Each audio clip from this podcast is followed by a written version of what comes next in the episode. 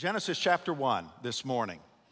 We are continuing in our study of the Apostles' Creed that we began last week. First study of its kind that I've ever done. For some of you, this will be new ground. For others, it'll be kind of re information or reacquainting yourself with the fundamentals of the faith. And today we go back to the very first book of the Bible, Genesis 1 1. And I think it's an appropriate place in our series to go back to the beginning, back to the origins of the universe the origins of the world, indeed, the, the origins of life itself, because it's in our understanding of our origins, who we are and where we've come from, our understanding about beginnings, that in fact we learn some critically important things about who God is. It's often been said that the root of all of our faith is the Bible. The root of our faith is not the Apostles' Creed. The root of our faith is the Holy Word of God. And it's often been said that if the root of our faith is the Bible, then the root of the Bible has to be the book of Genesis, the very beginning. We have to understand that. I've said before, if you don't understand the book of Genesis, you'll never be able to properly interpret the rest of the Bible. Well, if it's true that the root of our faith is the Bible and the root of the Bible is the book of Genesis, it stands to reason that the root of Genesis is the very first verse in the book of Genesis. You know it as well as I do. It may well be the most known verse in all of the Bible. Even lost people who don't know anything about the Bible know how it begins, generally speaking. In the beginning, God created the heavens and the earth. This is indeed where it all begins, where our understanding of life begins, but also where our understanding of things like theology, humanity, eternity itself. This is where it all begins. If Genesis 1 1 is not in the Bible, nothing else that is in the Bible will make any logical sense whatsoever. Uh, that's why, of all the Bible's best known passages, the most significant verse in many ways may be the Bible's very first verse. Would you say it together with me out loud together? In the beginning, God created the heavens and the earth. Uh, last week, we began a series of messages that's designed to reacquaint us with the basic fabric of our faith, the fundamentals of the Christian faith. I hope you'll consider inviting someone that's a friend or a family member who may not know the Lord to join you in this series because we're kind of unpacking what Christianity at its heart is really all about. What are the critical aspects of our faith? That have tended to tie us together, to unite us over the 2,000 year history of the church? What are the critical boundaries of our faith? For believers today. To help us better understand those things, we're using as our general framework um, what's known as the Apostles' Creed. Now, last week we spent a few minutes talking about creeds in general and what they are and why they can be helpful. I'm not going to uh, retread that ground again this morning completely. So if you missed last Sunday, you may want to go online and pull up the archive and listen to it. But basically, a creed is simply a statement of faith. That's really all it is. It's a simple statement of faith, a summary of basic uh, Christian beliefs. Creeds kind of focus us on the critical stuff. As I said last week, it's kind of Christianity for dummies. If you don't understand what Christianity is all about, creeds can help you kind of get your arms around it as you begin a journey through the major theological tenets of the Bible. Uh, what are the major things about our faith? What is it that holds us together as Christian people? I said last week that the Apostles' Creed isn't the only historic Christian creed. There are three really big ones the Apostles' Creed, which is the shortest and the oldest, which makes it the most popular. Then there's the Nicene Creed that came about 150 or 200 years later. And then around 500 AD, the Athanasian Creed was finalized by the Council of uh, Chalcedon. And the fact of the matter is, as each uh, creed was written, it was usually written to address some form of false teaching that was pervading the church. And that's kind of why we have creeds, because people haven't always in the church kept to the pure, historic, apostolic teaching that was found in the first century church. And so creeds were a way of kind of addressing some uh, era that was being taught and kind of bring people back to where they needed to be in terms of what they should believe and what was taught by the early church. The Apostles' Creed is surely the most popular. It's been around for 1,800 years, used by churches uh, even to this very day. And it was in the video. You should be able to memorize it. I hope many of you will memorize it together with me because we're sure to use it again as we go forward into our future. I believe in God, the Father Almighty, creator of heaven and earth. I believe in Jesus Christ, his only Son, our Lord, who was conceived by the Holy Spirit, born of the Virgin Mary, who suffered under Pontius Pilate, was crucified, died, and was buried. He descended to the dead. On the third day, he rose again. He ascended into heaven, is seated at the right hand of the Father, and is coming again to judge the living and the dead. I believe in the Holy Spirit, the holy universal church, the communion of saints, the forgiveness of sins, and the life everlasting. This is what we believe. And all God's people said, Amen. Now, we began our study of the Christian faith where the creed itself begins. And that, of course, is with the first person of the triune God that we worship. If you noticed carefully, all three persons of the Godhead are carefully mentioned in the creed God is Father, God is Son, Christ the Son, and God is Holy Spirit. And uh, we begin with God the Father, where we started last week. And again, to quote Tozer, what comes into our minds when we think about God is the most important thing about us. This is where a Christian worldview begins as opposed to a secular worldview. A Christian worldview begins with that expression I believe in God. I believe God is, unlike a secular worldview, which is humanist. I believe in matter, I believe in me. That's what a secularist would say. But a Christian always begins with the beginning in mind. That is, with a firm belief that God is real and that God is personal and that God is knowable. And last week we discovered there are ways that everybody can know that God is. You may not be able through these three ways to understand everything that you need to know about God, but everybody can know that at least God exists through Scripture, through the revelation of God in Word, in terms of what God has given us. God leaps off the page in every page of the Bible from Genesis all the way to Revelation. We can know God exists through Scripture. We can know God exists, secondly, through conscience. God has given all of us a conscience. What Paul called the law of God written on our hearts. And it's why all men stand before God without excuse, because we're created in the image of God to know God. And it's why many lost people can know to do good things. It's how we distinguish what is right and what is wrong. And even lost people can do good and moral and honest types of things. And then we can know God, thirdly, through what God has made around us, through what God has revealed before us through what God has planted inside of us and through what God has shown around us. We can know God through creation. Look at Psalm 19:1. The heavens what? Declare the glory of God. The skies what? Proclaim the work of his hands. Can I just say this morning those who deny God deny God, not because they lack evidence, but because Paul, as Paul says in Romans 1, they choose to deny God. To use his language, people choose to suppress the truth.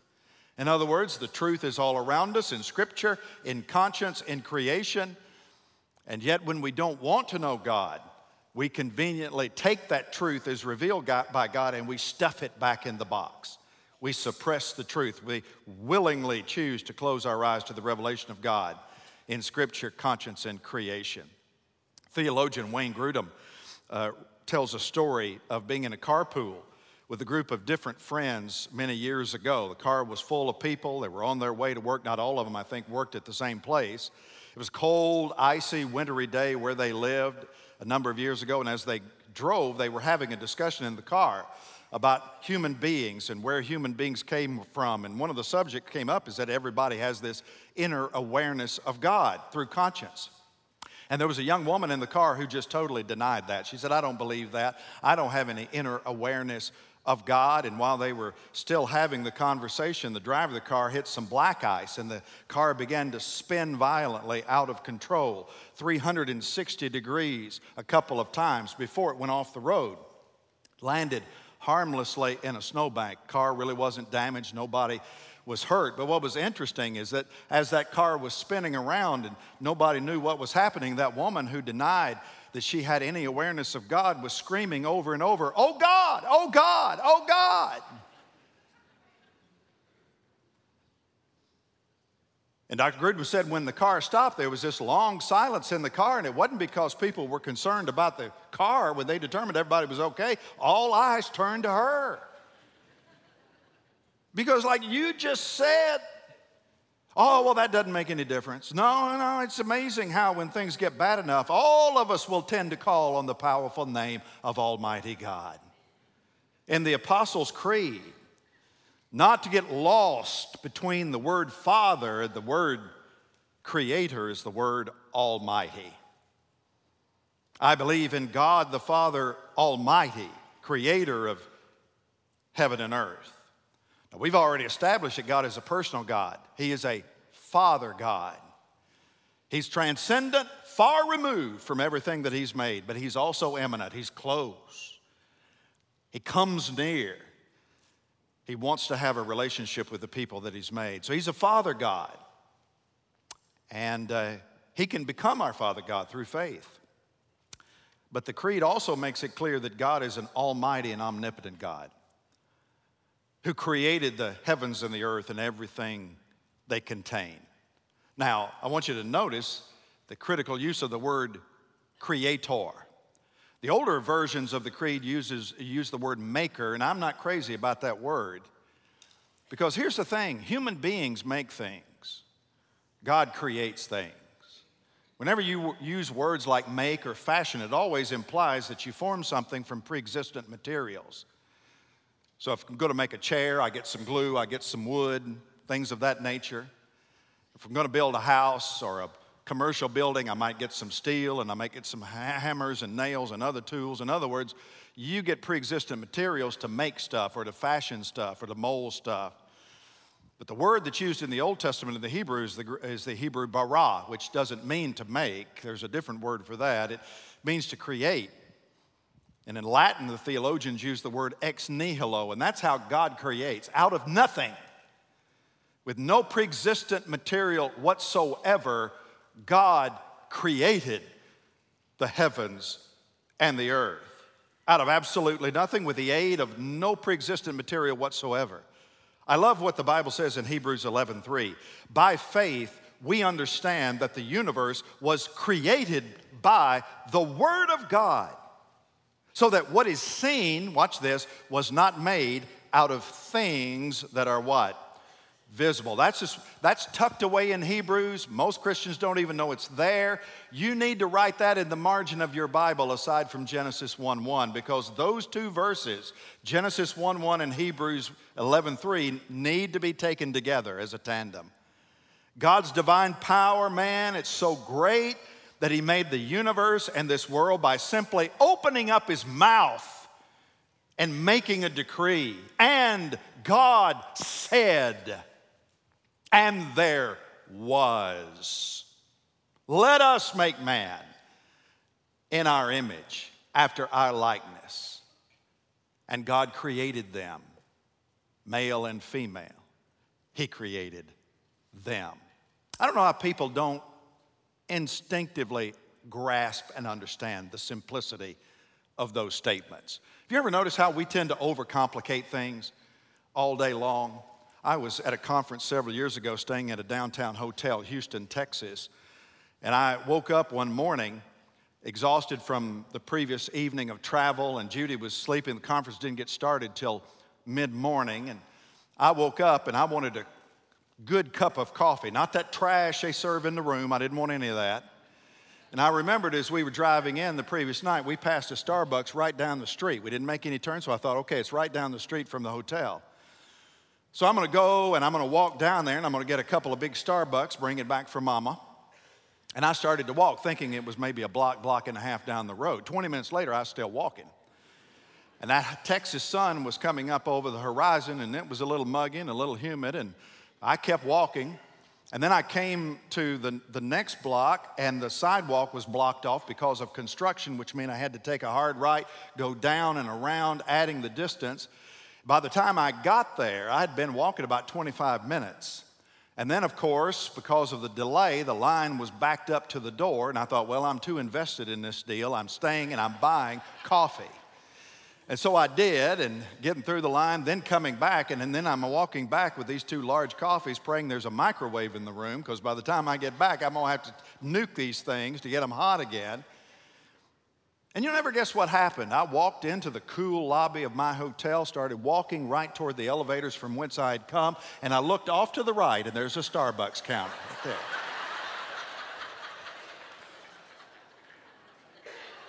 I mean, I came off of the elevators right over there, and man, I was focused.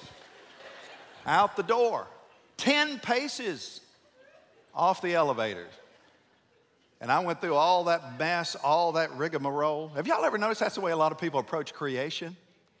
way out of the way, highly complicated, all over the world, caught up in these complicated explanations about who we are, and where we came from, the origins of life, when the main thing really isn't all that complicated. In fact, it's as simple as the first sentence of the Bible In the beginning, God created the heavens and the earth. Now, today, more than ever, our culture and our world, man, I'm telling you, there's a culture battle. It's been going on forever, decades.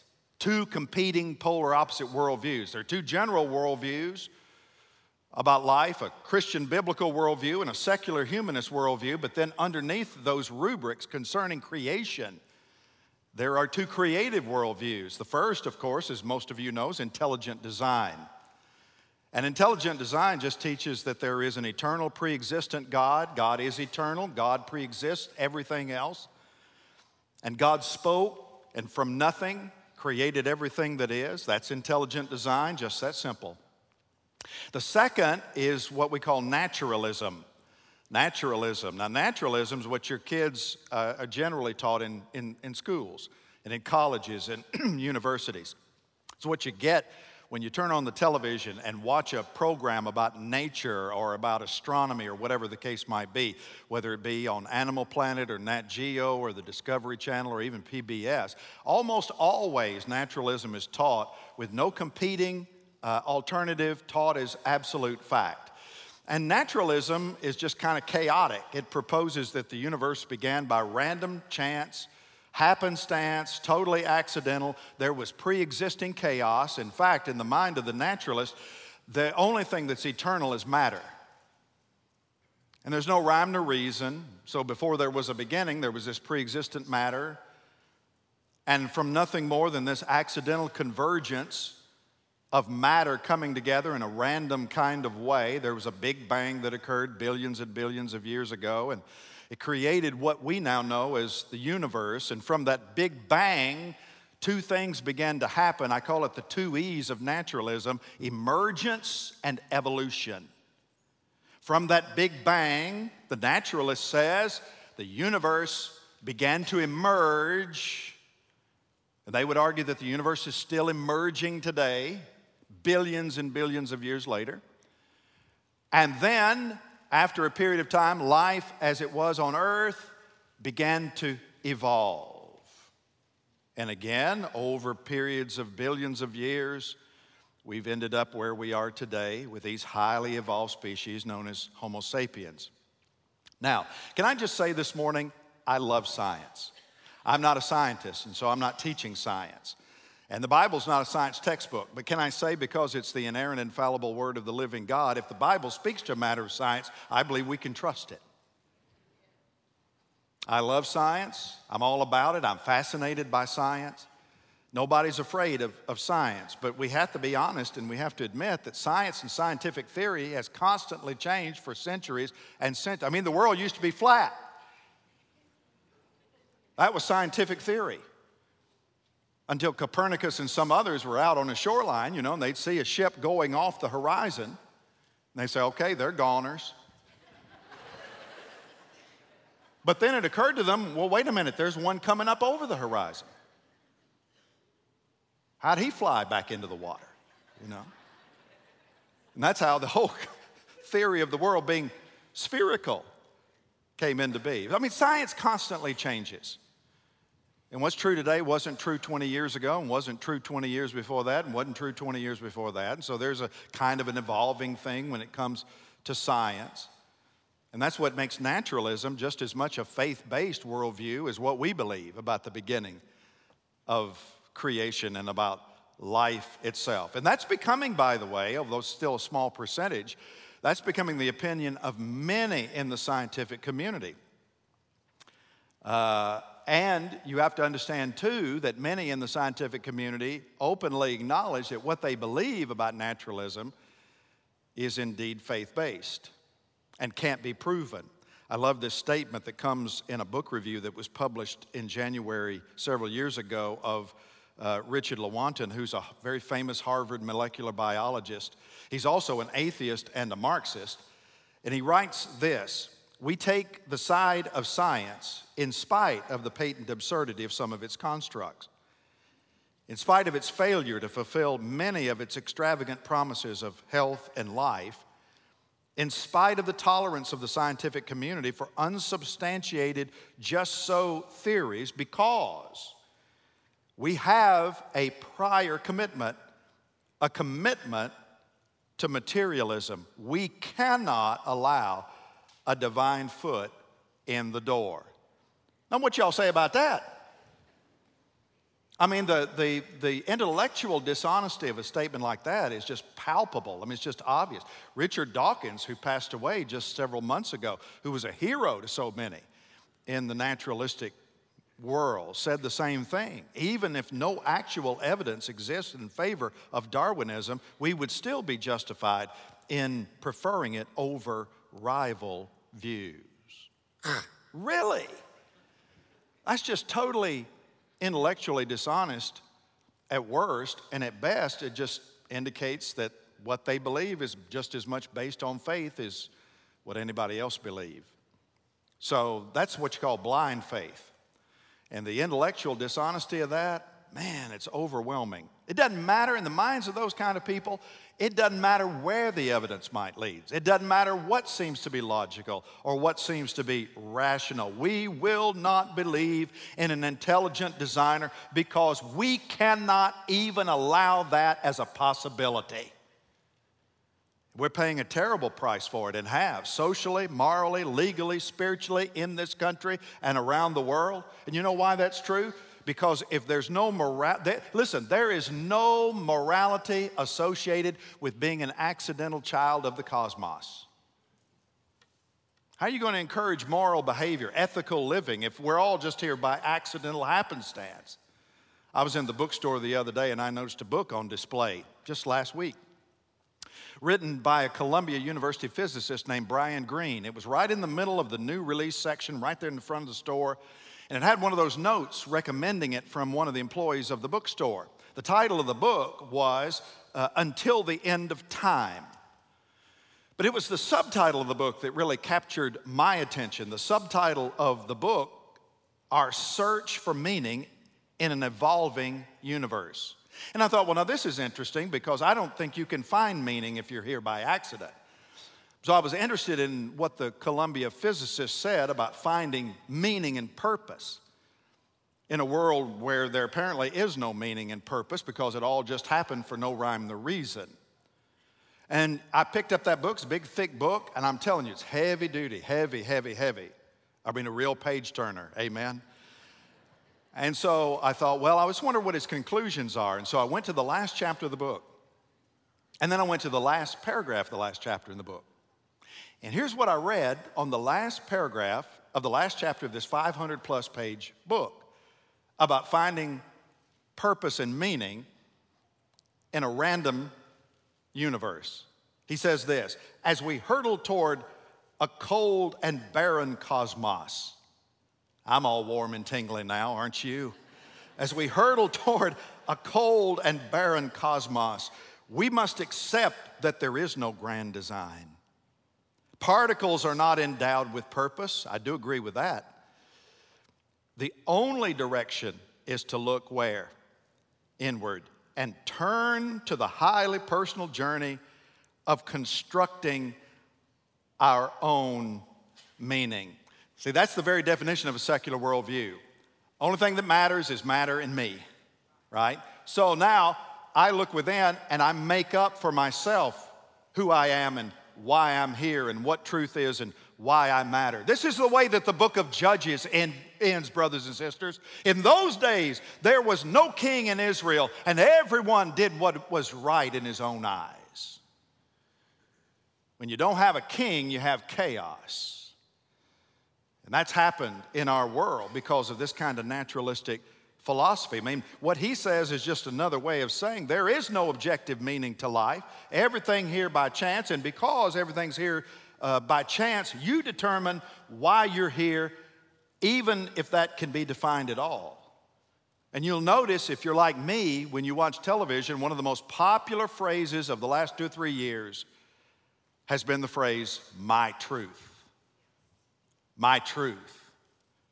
You determine your truth, I determine my truth. I didn't know you, your truth or mine. I mean, either it's truth or it's not truth. Either it's objective truth, it is true now, it has been true, and it will always be true, or it's not true. There is no your truth or my truth. And that's a huge distinction between intelligent design and naturalistic philosophy. I mean, what a message for people to hear that you're nothing more than a cosmic accident. Man, I'm telling you, if you're a cosmic accident, you don't matter. You just don't matter. And whenever you tell people long enough that they're nothing more than an accidental animal, no different than any other animal that's ever been made, pretty soon they're to start believing it. And when you start believing you're no different from an animal, guess what? It Won't be long, you'll start acting like an animal. That's why we're in a mess. Because when God loses preeminence, humanity loses significance. But not every scientist hangs his hat on the door of naturalism. There are a small percentage that have moved away from that. Sir Francis Bacon said one time a little bit of science distances a man from God, but a lot of science ends up bringing him back. And you're seeing some of that happen in a small sliver of the scientific community. Many scientists have moved away from evolution as a way to explain how life began. And that's because there's this huge missing link with evolution, you know. Because, listen, and I, I'm fine with certain kinds of evolution. We call it microevolution. There are lots of varieties of horses and lots of varieties of dogs and lots of varieties of cats. And dogs have evolved into greater, higher species of dogs over the years, and cats have done the same, and birds have done the same. But here's the thing we don't buy into what's called macroevolution or evolution across species. A rose is a rose is a rose, but a rose is not a banana, and a rose will never become a banana. And if it did, there ought to be a lot of fossil records of roses almost becoming bananas. So you have this beautiful rose fossilized and it's got a little banana shoot coming out of it. We don't got them. Marvelous, intelligent paleontologists have admitted that through the years. Stephen Jay Gould being the foremost among them. Yeah, it's a, it's a deal. We don't have transitional forms in the fossil record. But so what? Well, big what to me. Because you'd have all these transitional forms, almost creatures kind of in the process of morphing. But they're not there. And that presents a problem. The Bible says in the book of Genesis, everything produced after its own kind. You read the first chapter of the book of Genesis, that phrase is in there 10 times according to its kind, according to its kind, according to its kind, according to its kind. Let me tell you one of the great evidences that God is behind creation, and it's called DNA. I'm telling you, the DNA sequencing is the most radical discovery of the last hundred years. No question about that. Maybe the most significant creative discovery of all time. DNA is the language code that's embedded inside of every cell. And by the way, Charles Darwin didn't know anything about DNA. He, didn't, he wasn't schooled in molecular biology. None of that stuff existed. He, know, he knew nothing virtually about the intricacies of the human cell. Did you know that in one human cell, There's more information in one human cell. You can't even see them with the naked eye. More information in one human cell than in the entire Encyclopedia Britannica multiplied by a factor of four or five. That's in one human cell. And DNA is right at the heart of that. The DNA sequencing, man, it's so precise that there's no way it can be explained as having happened randomly and by happenstance. I mean, that would be like you walking on the beach this afternoon now that you've got all that extra daylight at the end of the day. And, and you pass by this enormous sandcastle on the beach. I mean, it's got all the turrets and it's got the, you know, fancy dolphins at the front of the front gate. It's got all the bells and whistles, and you looking down at that and saying, Man, isn't it amazing what the ocean can do when it beats against the beach enough times? you walk down a little farther and you see etched in the sand Jim, Hearts, Judy, with an even bigger heart drawn around it. Man, this beach is amazing. I wonder how many billions of years it took for the beach to do that. Or going to Mount Rushmore and gazing up at Mount Rushmore and saying, Isn't it amazing what the wind and the rain can do over two and a half billion years? Now, can I just say this morning, there was like a master designer that sculpted that thing. And there was somebody that built that sandcastle. And there was some lover that wrote Jim Loves Judy. I don't know who it was, but the, he was a Casanova, no doubt about it. Now, somebody did that on purpose. Can I say this morning natural forces can't write a book, natural forces can't write an orchestral symphony. I was in Nashville a couple of weeks ago. Y'all pray for my hometown. Mama's doing okay. That tornado, the path of that tornado was 150 yards behind my mother's house. It went right between my mother's house and my brother's house to the north. No damage. We're so grateful. But the two neighborhoods north of her, obliterated. And I was there the week before that. My timing was good that time. And I took Mama to the Nashville Symphony. Beethoven's 250th anniversary is this year. And I took Mama to the Nashville Symphony for an all Beethoven concert on Sunday afternoon. And they played a, played a piano concerto and they played the great heroic symphony, the Eroica, dedicated originally to Napoleon. Magnificent. Between the piano concerto and the, and the symphony, there was an intermission. And my mother, who is a musician, pianist, looked at me and she said, Did, did Beethoven write the music for every single instrument? I said, Every one. And then he somehow pieced all of that together I said, Mama, the wind didn't blow it together. I know that.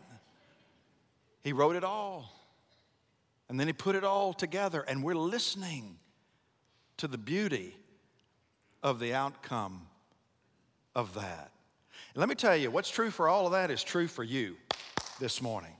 It's true for your life. You're not an accidental animal. You're not here by happen chance. I'm telling y'all, somebody made you. Somebody made you on purpose. Somebody designed you with a purpose for a purpose, to a greater mission beyond yourself. When it comes to DNA, I'm just saying somebody had to write that code. That stuff doesn't just happen. And the Bible makes that clear. So God created man in his own image. In the image of God, he created him, male and female. He created them. I believe in God the Father Almighty, creator of heaven and earth, and creator of me. I don't know all the details about how he did it, and you don't either. But the world and the universe testify to the master designer who stands behind every bit of it. The heavens declare the glory of God the skies proclaim the work of his hands. The earth is the Lord in all its fullness, the world and all who dwell therein. In the beginning that had no beginning, God created the heavens and the earth. And the most important thing God ever made is you. He made you on purpose, He designed you for a purpose to draw you into an eternal relationship with Himself that you might know Creator God as Father God. something that takes place not by anything you can do to outdo God, but only through what God and His creative power has done for you through the gift of His Son, Jesus Christ, who loved you and gave Himself on the cross for you. Brothers and sisters, if you miss this, nothing else in the Bible and nothing else about life will ever make sense. I believe in God the Creator. This is the Word of God. Let all who agree with it say amen this morning.